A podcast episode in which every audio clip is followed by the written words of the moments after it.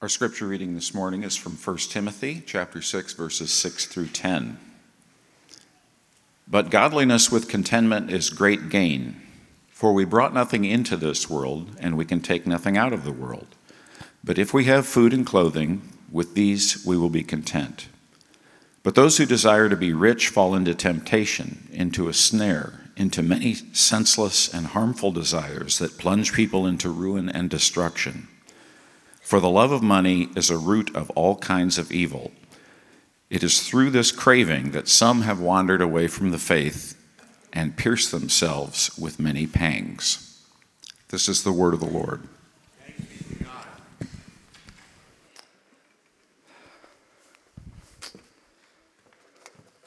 Well, good morning, Christ community. Welcome. Uh, my name is Jordan Green. If you're new with us, I'm part of the pastoral team here at our Leawood campus. And today, as we've said, is our Worship Together Sunday. So, welcome, kids. Uh, it's really a joy for all of us to come together and worship, uh, all ages, as one big family of God. Uh, so, I'm thankful and glad that you're all here. I also have to mention that uh, it's tomorrow is Sarah Beth and I's seven year wedding anniversary. So, yep, thank you. Thank you. Okay. yes. She's sick home with our child, so Um, but it's times like these, these worship together services, um, that just remind me how our family is bigger than the three of us, uh, but really includes all of you. Um, and I love these worship together Sundays that remind me of that. Uh, if you've been with us the past few weeks, we have been looking at vices and virtues. Those vices, that the habits that bind us, blind us, and drag us away. And not only do we want to learn to flee them, but desire to replace with virtue, which calls us into Christ likeness. And this morning, we'll be discussing the vice of greed and the virtue of generosity. So it should be fun, right? We all love to talk about money. If you have your Bibles, we're going to be in uh, 1 Timothy 6, reading this letter of instruction that Paul has written to Timothy. But before I dive in, I want to ask an important question have you ever tried to catch a monkey? Any of you? yes, that's where we're starting this morning. Well, some of you may be familiar with this process, uh, but others not so much. And kids, if you ever wanted your own Curious George, now's the time to take notes. All right? So here's how you catch a monkey. Step one tie a coconut to a tree. Step two cut a small hole in the coconut, just big enough for the monkey's hand to slip through and put some rice or other goodies inside. And then you wait. The monkey will reach in to get the rice, and he won't be able to get his clenched fist out of the hole. So all you have to do is pull in the tied up coconut, because the monkey won't let go to get away. And then you have your own pet monkey. So there you go. This is one of those uh, do try this at home type of things. it, it actually looks a bit like this. So, but here's the thing what actually leads to the monkey's downfall? Because it's not the trap, nor the goodies inside. Rather, it's the monkey's insatiable desire for more and his unwillingness to let go.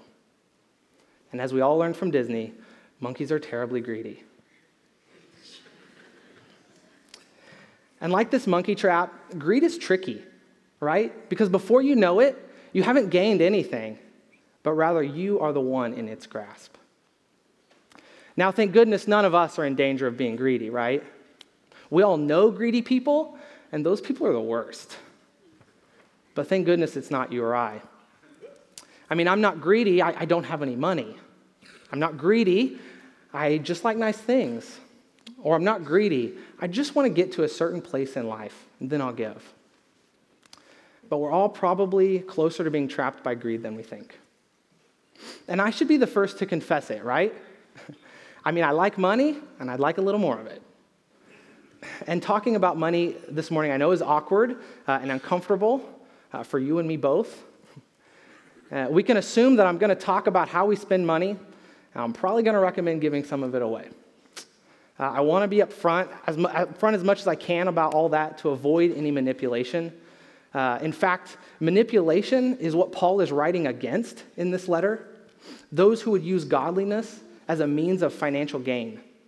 So I know that I myself, us as a church, need to heed this warning of greed just as much as any of us do individually.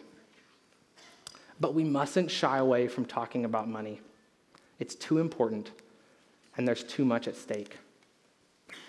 So, if we learn one thing from the text this morning, it's that the more you want, the less you have. The more you want, the less you have.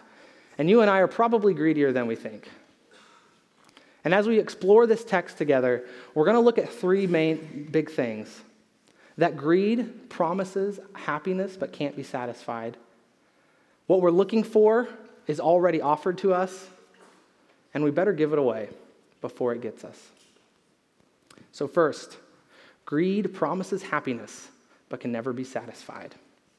And in fact, Paul tells us that the greedy person destroys themselves, their relationships, and even their faith. So let's look together here at 1 Timothy 6 6 through 9. But godliness with contentment is great gain. For we brought nothing into the world, and we cannot take anything out of the world. But if we have food and clothing, with these we will be content. But those who desire to be rich fall into temptation. From the writings of Aquinas in the 13th century to modern day writers, greed is understood as being too attached to money or possessions, having an excess love or desire for money or any possession that money can buy. The love of money, I think, is the perfect definition. Because that's the essence of, of a vice, isn't it? A disordered love. Because it's not that money or possessions are bad. I mean, we were made to work, to create, to be successful, to flourish. We believe that. Greed isn't found out there in things, it's found in here, in our hearts, our passions, our desires for more and for ownership. In fact, it sounds a bit like this. I want to be a billionaire, so. And that's about all I could play that song.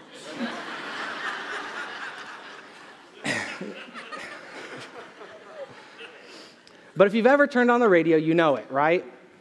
The problem is, it sounds a lot more like this.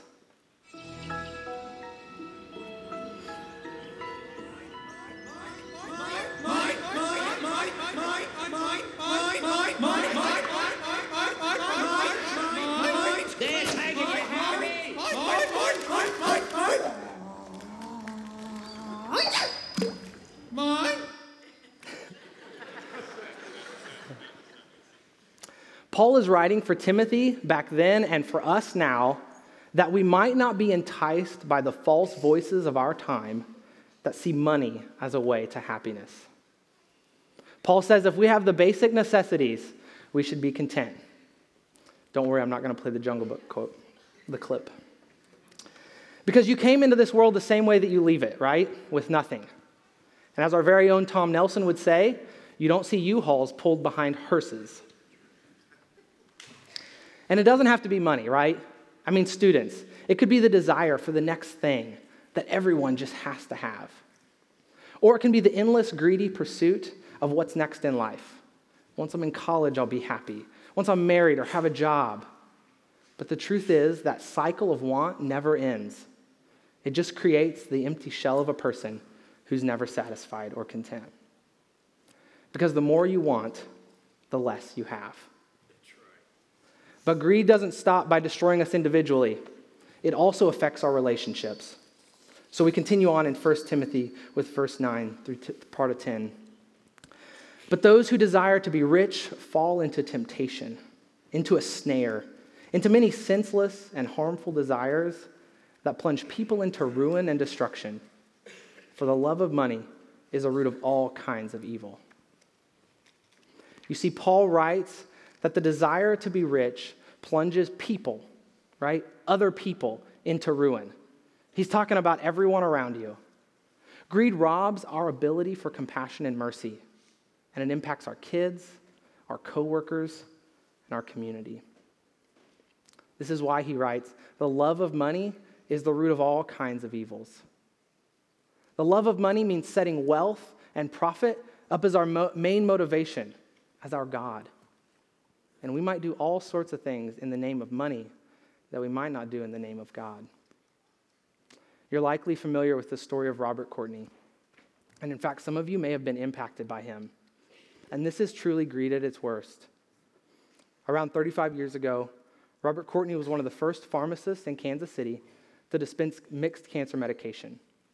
It made him wealthy, but in 2001, it was discovered he had been diluting thousands of medications and pocketing the difference in cost. People's very health, their very lives, were impacted forever. It's a disgusting story. And when questioned by investigators, his only reason was greed, making more money. Rebecca DeYoung, in her book Glittering Vices, we've quoted, we've quoted it a lot, I know, says it like this The hallmark of well entrenched greed, then, is a willingness to use other people to serve our love of money, rather than use the money to serve our love of people.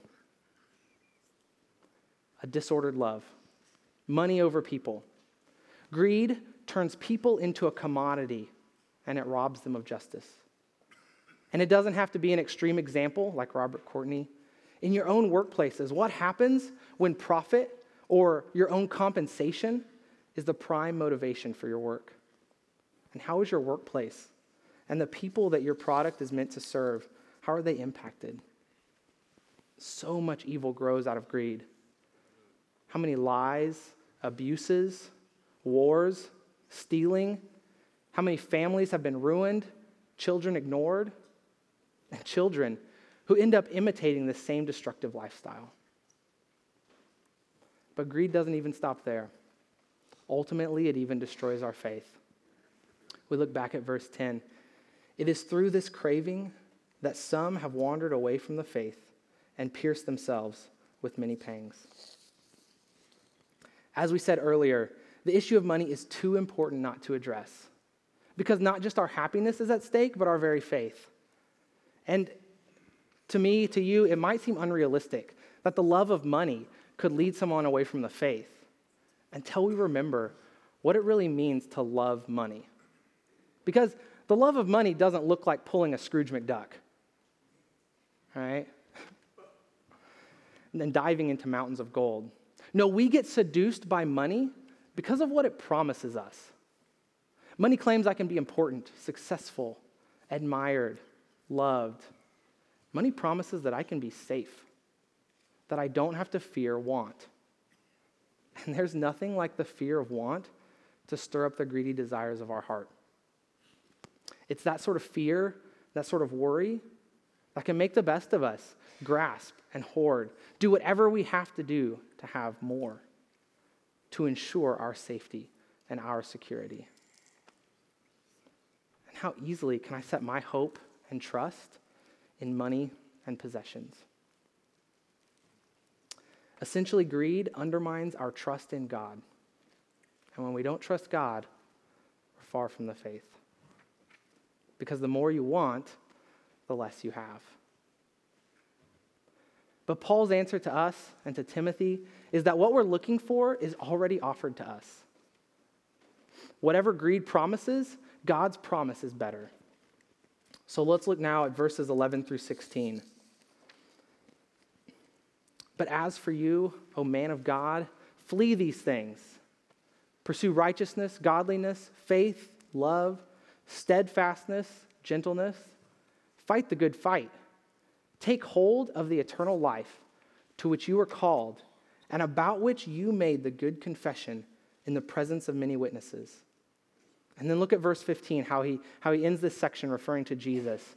He who is the blessed and only sovereign, the King of kings and Lord of lords, who alone has immortality, who dwells in unapproachable light, whom no one has ever seen or can see, to him be honor and eternal dominion. Amen. And we say amen as well.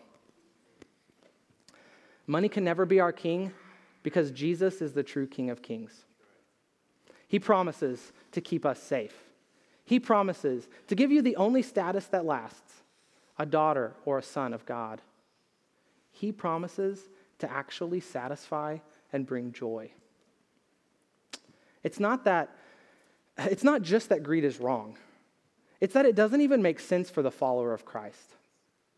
How can I believe the lies of money over the promises of Jesus? So, how then do we flee the grasp of greed? How do we find joy? How do we express our trust in God? We live lives of generosity. We give it away before it gets us, before we're caught in greed's clutches. Because the only way to fight greed is by giving. And it's a paradox, I know. You know, the more that you want, the less you'll have, even if you end up with more. But the more you give, the more joy you'll have, even though you might end up with less. But this is the answer that Paul gives in these last three verses. Let's look together. As for the rich in this present age, which compared to all the world means us, all of us, charge them not to be haughty, nor set their hopes on the uncertainty of riches, but on God, who richly provides us with everything to enjoy. And, and hopefully we heard that, right? Money and possessions, they're meant to be enjoyed. Stuff isn't evil, it's a gift to be enjoyed. And then Paul goes on to charge us. They are to do good, to be rich in good works, to be generous and ready to share, thus storing up treasure for themselves as a good foundation for the future, so that they may take hold of that which is truly life. In the fight against greed, there's no substitute than the act of giving it away. Now I know what you're thinking, right? Here it comes. He's going to ask me to give to the church. Well, you're right. Um, but with all sincerity, with all the sincerity that I can muster, um, and we say this a lot in a variety of contexts, uh, it's not what we want from you, it is what we want for you. Because if greed leads to despair and destruction, if our very souls are at stake, as Paul says, and the cure is right there, I would be cruel not to say something about generosity. Whereas greed brings abuse, generosity brings healing. Whereas greed creates workplaces that focus on compensation, what I get from it, generosity turns our focus to contribution. How is my work a benefit for all, for the common good? Though greed brings war, generosity brings peace. And today is one of those days, Memorial Day, one of those special times that we give thanks for men and women who gave of themselves for us. But you might think, I don't have a greed problem, Jordan. You're wrong. I don't love money and things that much. To that, we look back at DeYoung, uh, who offers an interesting thought experiment. Imagine that others had access to all our financial records and spending habits investment portfolios, savings, checkbook registers, tax returns, cash flow, but knew nothing else about us. What sort of judgments would they make about our character, our loves, our excesses and deficiencies? Sounds like a community group activity to me, right? I know if uh, my family did this, you would all think we have a small stake in Chick fil A franchise. Um, but Obviously, that probably has more to do with gluttony, so we'll tackle it in a couple weeks. I'll be back here. Um, DeYoung goes on to say that while greed is an internal problem, it does not necessarily stay hidden inside. Because patterns of getting and giving can reveal our heart's deepest priorities and attachments. So, what do your patterns of getting and giving reveal? Because I think we all need this message. You, I, the church, everyone needs this message to heed the call to give. That's why, while generosity is a lifestyle, and the act of, but the act of giving money and possessions is this tangible, necessary practice that recognizes God as owner of it all and forms in us a generous heart. Giving is, of course, important to those who receive. But equally important is what it does to my heart, my passions, and desires. Because each time I reach out my hand to give over and over again, I'm rewiring my attachments. It's freeing me from the grip of greed. Some of you may have uh, gone through Dave Ramsey's Financial Peace University. Uh, this is something my wife and I did five years ago. And Dave is all about getting out of debt, right? I mean, he's militant. Get out of debt no matter what. But keep giving, he says. Be generous, which seems ridiculous, right? Doesn't make sense. I could pay off my debt a lot quicker if I was generous to myself. But Dave understands. If you just pay off your debt without learning to be generous, your heart doesn't change. Whatever pushed you into debt remains, and the only way to ensure it won't happen again is to give, to be free of greed's trap. Money and possessions are not the way to happiness, and it's not a novel idea. Researchers from across the U.S. back it up. There are studies from Berkeley, Notre Dame, to the Harvard Business School that, the hap- that say the happiest people in the world are generous people. And while they may not know the reason why, we do. The reason is because generosity forms our heart after our Creator. It forms a heart that trusts in God, the one who gave it all away. And when you do that, you find joy. And I know it's hard to give. Uh, honestly, it's supposed to be, right? It's a fight against the pull of our selfish desires. Hopefully, you see the destructive force of greed. Maybe you've experienced it, but maybe you're struggling on, on how to give. So, I do want to offer three quick tips uh, to aid us in living generously. First, I know for me, if I want to be generous, I have to watch my lifestyle. And one of the best ways to keep an eye on your lifestyle is with an old fashioned budget. Sounds lame, right? And personally, my wife and I, we have a tough time just being self aware enough to stick to it. And I think many of us can experience that. But we will never be generous unless we plan to be generous. And at the very top line of our budget, each month is what we're going to give away. Don't give the leftovers, give first. Because a budget to regularly review also keeps generosity before our eyes. I, I know sometimes with, with online tools of giving and year end giving, uh, as beneficial and necessary as those are, they can sometimes keep us from feeling it. And a budget helps us to see it, to feel it, to know that it is a priority in our lives. Watching our lifestyle also calls the parents among us to think about how we instill generosity in our kids by first modeling it. How are our kids learning to be generous by what we do?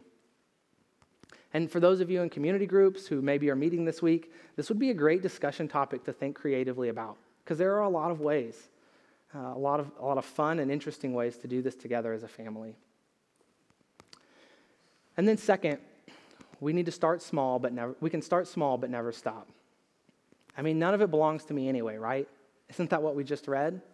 It's all God's. So pick somewhere to start and never stop. Yeah, but how much? That's the next question. It's the question I ask, right? And it just proves how greedy we are. Simply tell me the minimum I have to give, and I'll give it. And that's why, as much as we love C.S. Lewis, we can love hate this quote that he gives us I do not believe one can settle how much we ought to give. I'm afraid the only safe rule is to give more than we can spare. In other words, if our expenditure on comforts, luxuries, amusements, etc., is up to the standard common among those with the same income as our own, we are probably giving away too little. If our giving does not at all pinch or hamper us, I should say they are too small. There ought to be things in life we should like to do and cannot do because our commitment to giving excludes them. Ouch. you have to give to the point that it affects your lifestyle. Otherwise, you're being greedy. There should be things in my life I want to do, that I want to own, but can't because I give. And thus, Rebecca Young, searching for greed's antidote, writes Perhaps the best advice is the oldest tithe. Because not only do we believe that God expects us to tithe, we also believe it's the best way to be formed by something better than greed. I mean, think about it. If every week or every month or with every paycheck that you have, you give away 10%, you better believe that that's going to change you. Now, tithing isn't necessarily the starting point, and it's certainly not the finish line. Some of you might need to start with five or three or whatever, but start and never stop. Because this also means that once we hit 10%, we're not exactly done. Most of us could afford to give more, and in fact, many of you guys do. We have such a generous church.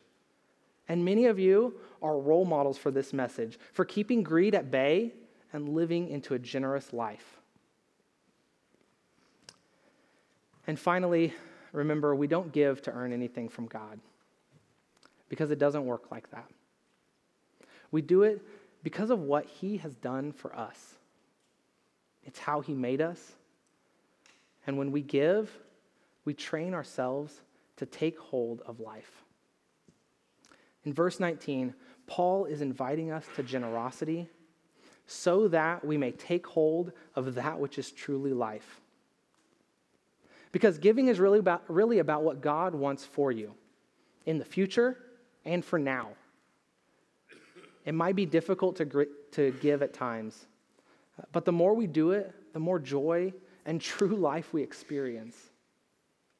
Because giving is about participating in the life of Jesus, the one who poured out everything, even his own life, to rescue us. And participating in Jesus' life is immense joy. In giving, we participate in God's generosity to the world. And we find that that, that sort of living is truly life. As I said, uh, with my family, we did the Financial Peace University. We worked to keep a budget uh, and to maintain faithful generosity to the church. And then each year, uh, we get that giving statement from the church. You guys familiar with this? that statement that adds up everything we gave. And each year, maybe some of you feel this too, you think, wow, that adds up. That's a good chunk of our earnings. That could have gone to a new car, a vacation, or I could have put it away for my two year old daughter's college someday. But then I think about where it goes. And I often get to, get to see how it's spent. As a pastor, I have the blessing of, of a front row seat to this. I mean, it's your generosity, first of all, that allows me, a resident pastor, to be here. A generosity that aids the elderly and the orphans, that helps those through the bumps of unemployment, that helps people with the loss of their home. It's a generosity that reaches to the other side of the world to create communities of faith. So many community members served, compassion shown, and lives changed. And it's then, I don't really want any of that money back. Because we are a part of a church that understands, understands that joy, that true living, is found in generosity. It's found in participating in the very generosity of God. Will you pray with me? Father, generosity produces gratefulness. I have so much to be grateful for. Because above all, I'm grateful for a Savior who gave everything for my life. I repent of how easily I can put my hope and trust in money. Lord, please teach us to flee the false promise of money and possessions. Teach us to flee the destructive path of greed and learn to walk in the way of contentment and generosity. Rightly order our love, O Lord. And as Paul says, that we may hope in the one who is the blessed and only sovereign, the King of kings and Lord of lords, who alone has immortality, who dwells in unapproachable light whom no one has ever seen or can see. To him be honor and eternal dominion. And it's in his name we pray. Amen.